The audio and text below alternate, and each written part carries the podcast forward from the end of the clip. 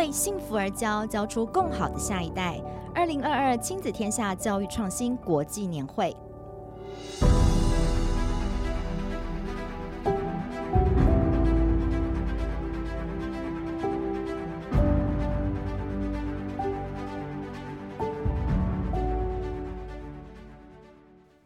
各位听众朋友，大家好，欢迎收听亲子天下 Podcast 教育创新国际年会的特辑。我是十分钟书房的说书人文贤。大家平常在呃亲子天下 Podcast 都在听我说书本上面的故事哦，但是今天文贤呢不在周六的时间说书，我特别跑来年会特辑，要来向大家分享一个我们自己的故事。二零二二年亲子天下教育创新国际年会台北场在松烟的台北文创大楼盛大的展开。其中呢，除了教育论坛之外呢，如果有亲临现场的朋友们可以看到，此次在这个场内，我们特别规划了非常非常多特别的展区还有装置。那今天在节目中，我们特别邀请到此次年会的主要策展人 Rita，以及亲子天下媒体事业群的总经理玉雪，来向我们分享这次筹办年会背后的心路历程，还有甘苦谈。让我们欢迎向听众朋友打声招呼。Hello，大家好，我是 Rita。大家好，我是玉雪。好的，这么棒的活动，我相信背后应该有许多许多看不见的辛苦之处哈。那首先呢，我想要先开门见山的请问二位，呃，很多人回馈说这次台北场的这个环境跟场地非常的好哦。那是一开始就决定在松烟吗？还是说中间有经历什么样的一些转折？暗黑的事情可以讲吗？可以啊，就不能播。我们是一个开明的媒体公司。OK OK OK，来来，其实我们在文创已经好几年了。那从二零一八年一直到现在，每年都想着换场地，每年都还是在这。其实年初的时候，我跟 Rita 走访了很多地方，我们一度很兴奋的提案了。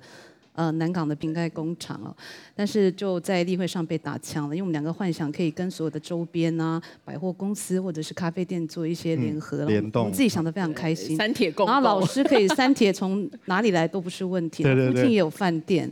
但是我们被打枪了之后，后来我们就又乖乖的回到文创，但是不是文创不好，只是我们总是想要尝新呢、啊，对，想要有一些改变了，嗯，新气象。那我们有看到这次在策展的区域呢，有很特殊的装置。那可以请两位分享一下这些装置，比如说有未来教室啊、留言板等等的。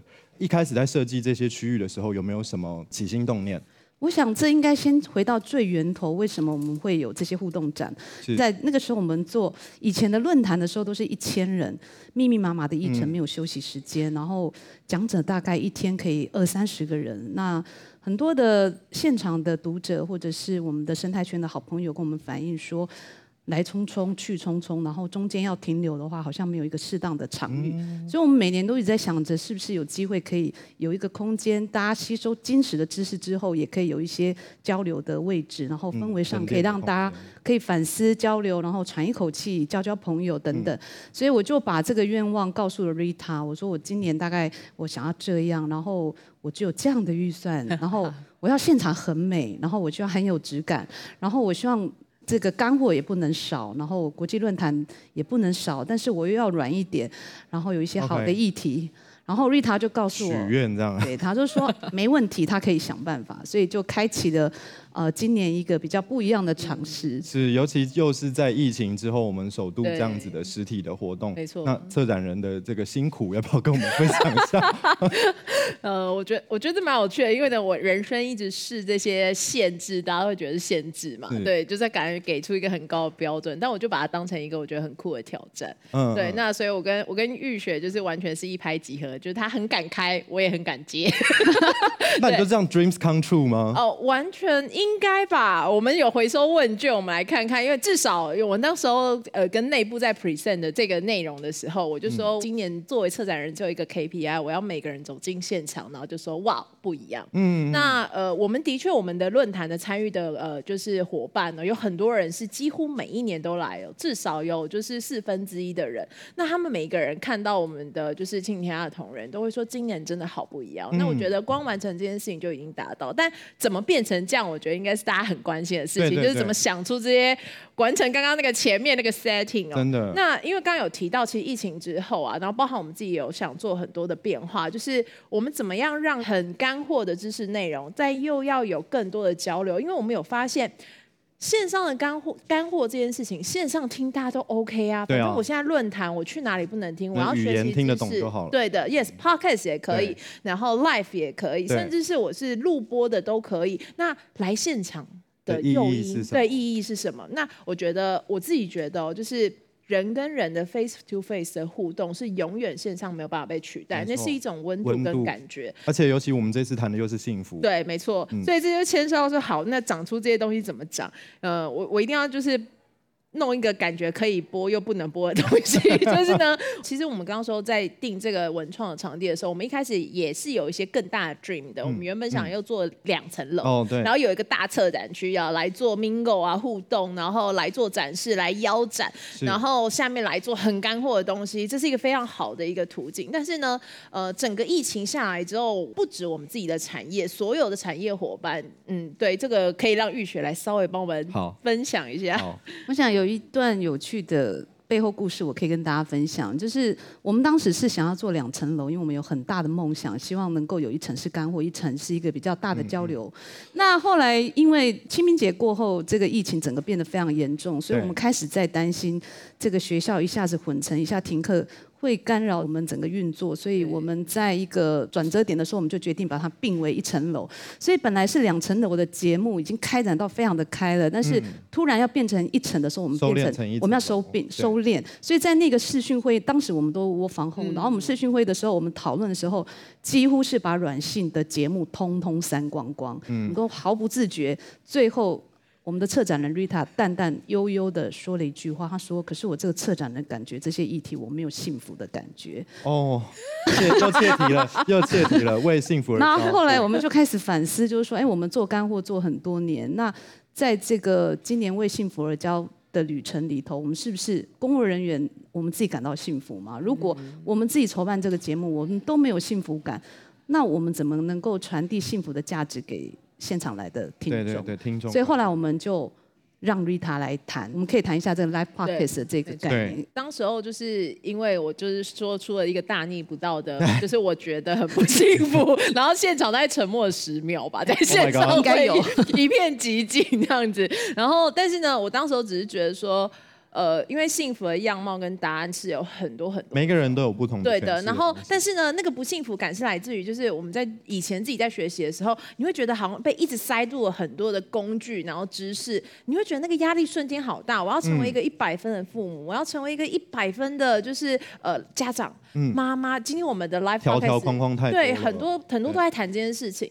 那所以我那时候想说，我们有没有别种答案？我们可不可以用更软性的方式，更接近我们生活的方式来谈谈那个真。正在内心里面的那个幸福，嗯，所以我当时就想，好，我一定要做一个跟我们的大厂干货完全不一样氛围的地方，让大家真的可以在这边悉心的交流。嗯嗯。好，亲子天下大概在今年开始，我们重整我们整个 p o c k e t 的节目，然后重新回到了就是关系。然后回到了亲子，回到家庭，回到家庭，重新来谈。那我觉得这一系列的内容，我每次听都是非常有感触，所以我就想，好，那我要怎么样把这个东西融入到节目里面？于是我们就做了这个 Live Podcast 的幸福茶屋。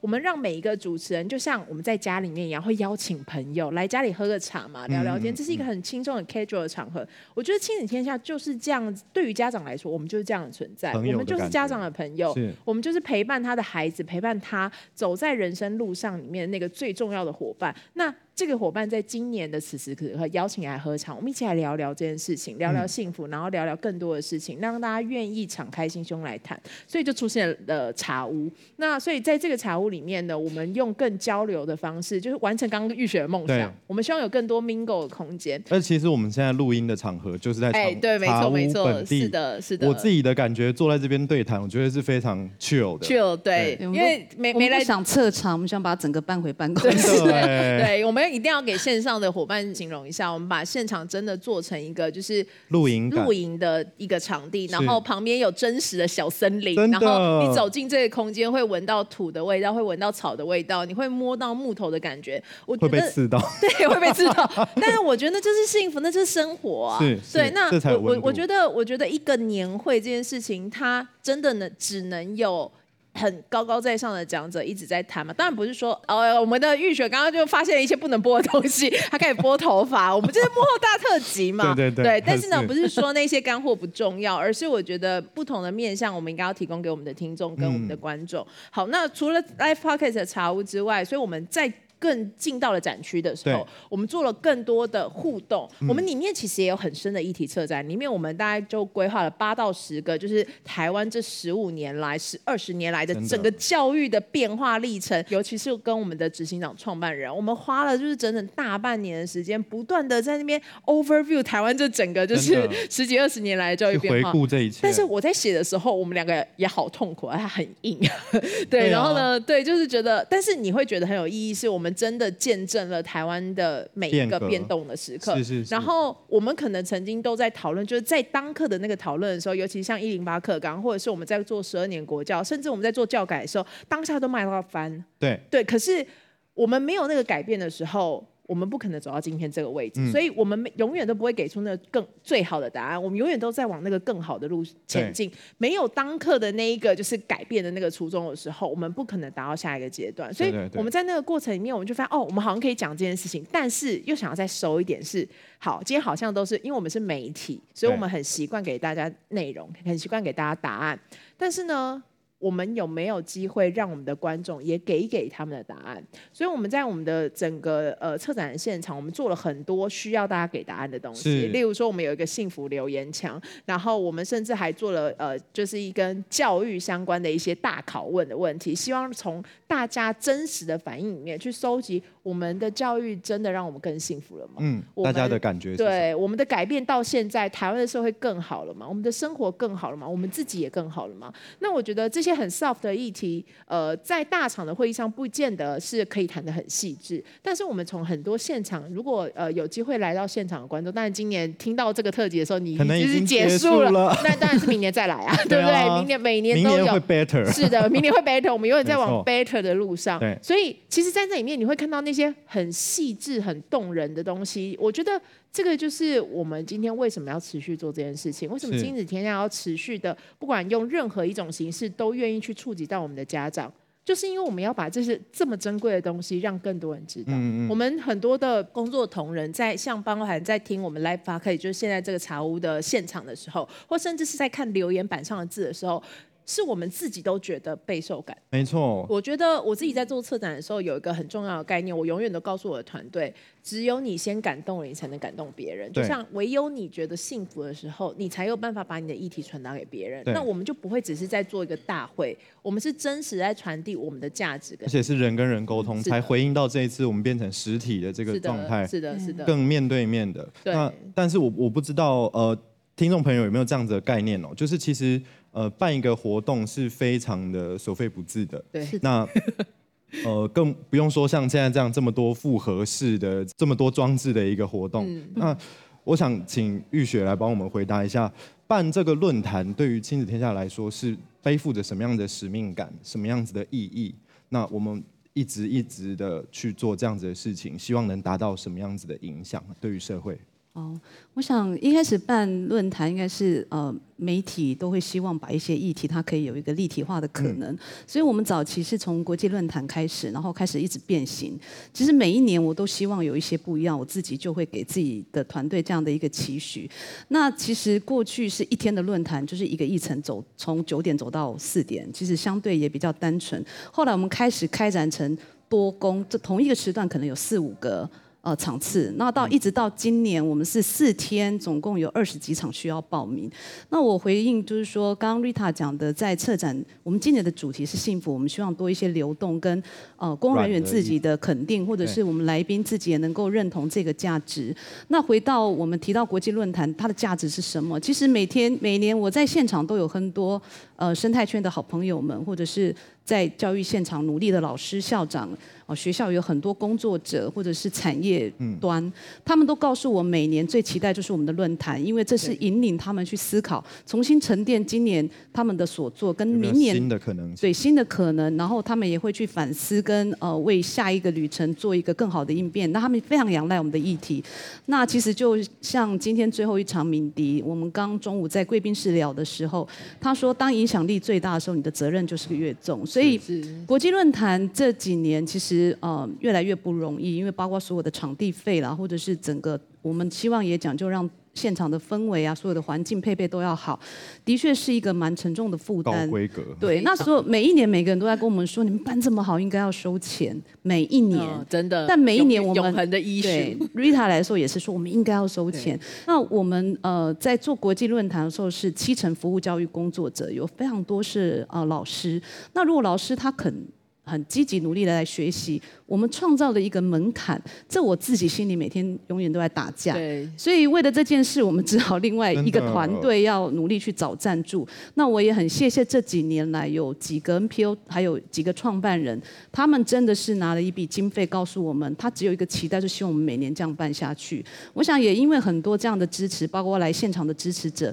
驱动我们做，那像这两年也很多人问我们说，那你就做视讯就好啦，成本也比较低。是。可是其实就像学校现场一样，你能够跟老师说，我们就视讯上课就好了吗？嗯。K 十二的学生，我们都在家学就好了吗？感觉是不一样。其实人与人之间，它永远存在一种交流跟温度，这个是所有的电子科技就不可能取代。像佐藤学老师也是提到，其实。ICT 教育永远不可能取代人与人的温度。到底教育的本质是什么？人与人之间的温度是什么？这个是我们每年在筹划活动的时候，我们也会问自己。嗯。那当然讲到这里又开始比较那个尴尬了一点，比较沉重。幕后不是要搞笑吗？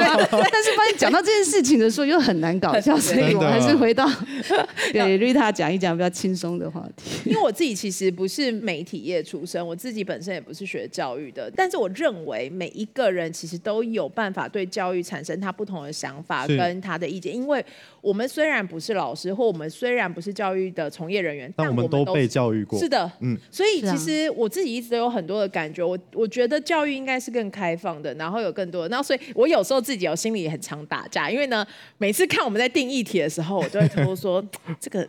这个真要谈吗？这个嗯，要要这么硬吗？嗯、对对，可是我头脑都对，然后就想说，呃，这个真的会有人听吗？这个这个是不是有点？对，我又我又刚刚又讲了一些不能播的东西。哔哔哔喽，哔哔哔。好了，刚刚这个东西有点逼。好，但是可是可是我后来发现哦，就是因为在不同年龄段的人，然后不同职业的人会有不一样的需求。我的需求可能不是那么刚需的，我会觉得呃这个东西好像呃，就像刚刚敏迪在我们的大会上讲的，我们问他说，双语你有没有一些可以推荐的一些学习的工具或方法？但是其实他从头到尾都在讲一件事情，所有的工具跟内容都会推陈出新，但是你需要的是知道你怎么样使用那些工具。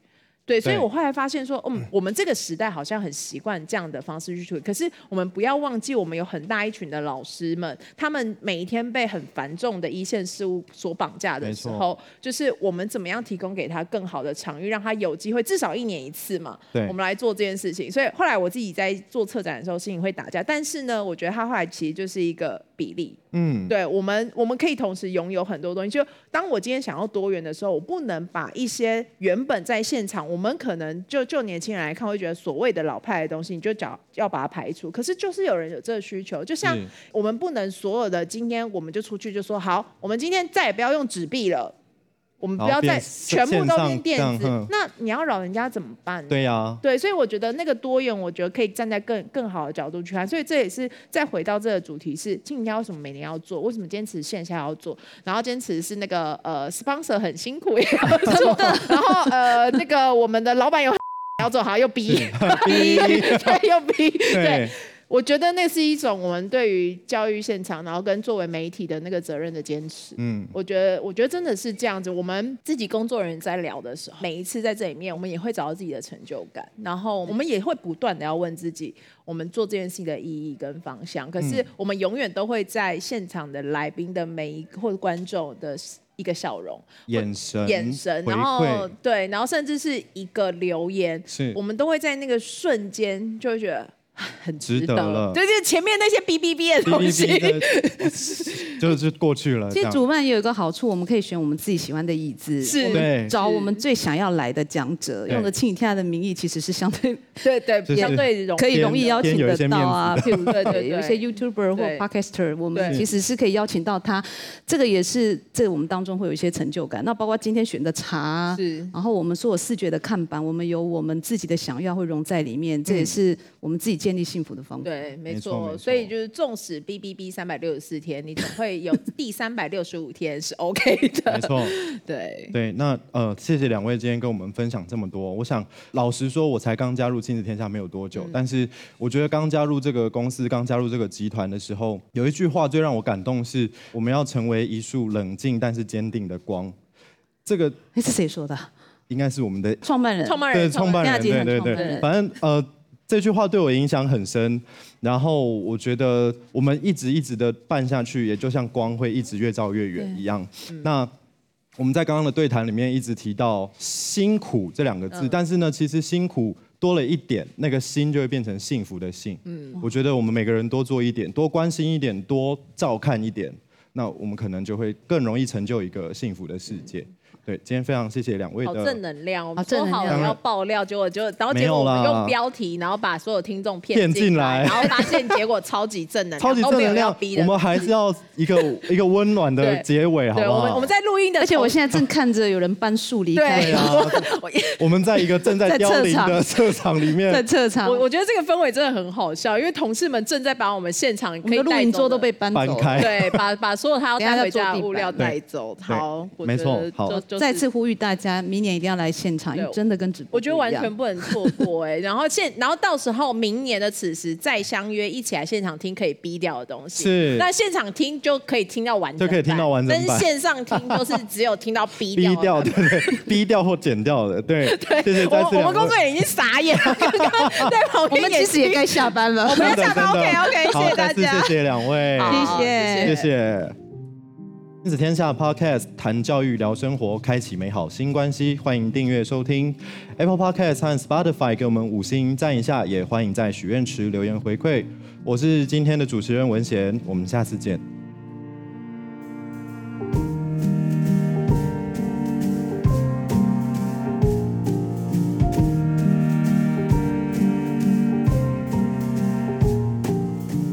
我们又回来了。OK，嗨。大家好，就是已经是二零二三年，不，没有，大家以为我们这个策展 B B B 这件事情到现在就结束吗？没有，我们在十二月二号到四号又有另外一个史无前例最大的展览正在展开，也就是 Maker Party。Maker Party，对，我们的小孩创造的那个 Maker 的大活动，一年一度的盛会。然后呢，我跟你讲。那一场可以逼的东西比现在多多了，因为呢，为什么他在台北科教馆总共展场有九层？对，我们这次真的跨层了，从第一层逼到第九层，这不是文创一层那么简单。对对对对对，那我觉得那一集可以聊九集，因为一每一层都可以有人。我们这一集大概只有二十分钟，我们下一次可能会可以聊个一小时。对，所以我们我们 Maker Party 是呃办给所有的人，就不一定是要教育工作者，就是它其实是针对就是动手做这个议题，然后把它带进了，就是我们其实是。呃，在二零一四年的时候，亲子天下就进到了我们的，就是我们就去了旧金山参观黑科菲尔。我们觉得在我们的教育里面有缺乏一件事情叫做中学，对，叫动手做，嗯、都不用还不用讲学，就动手做。是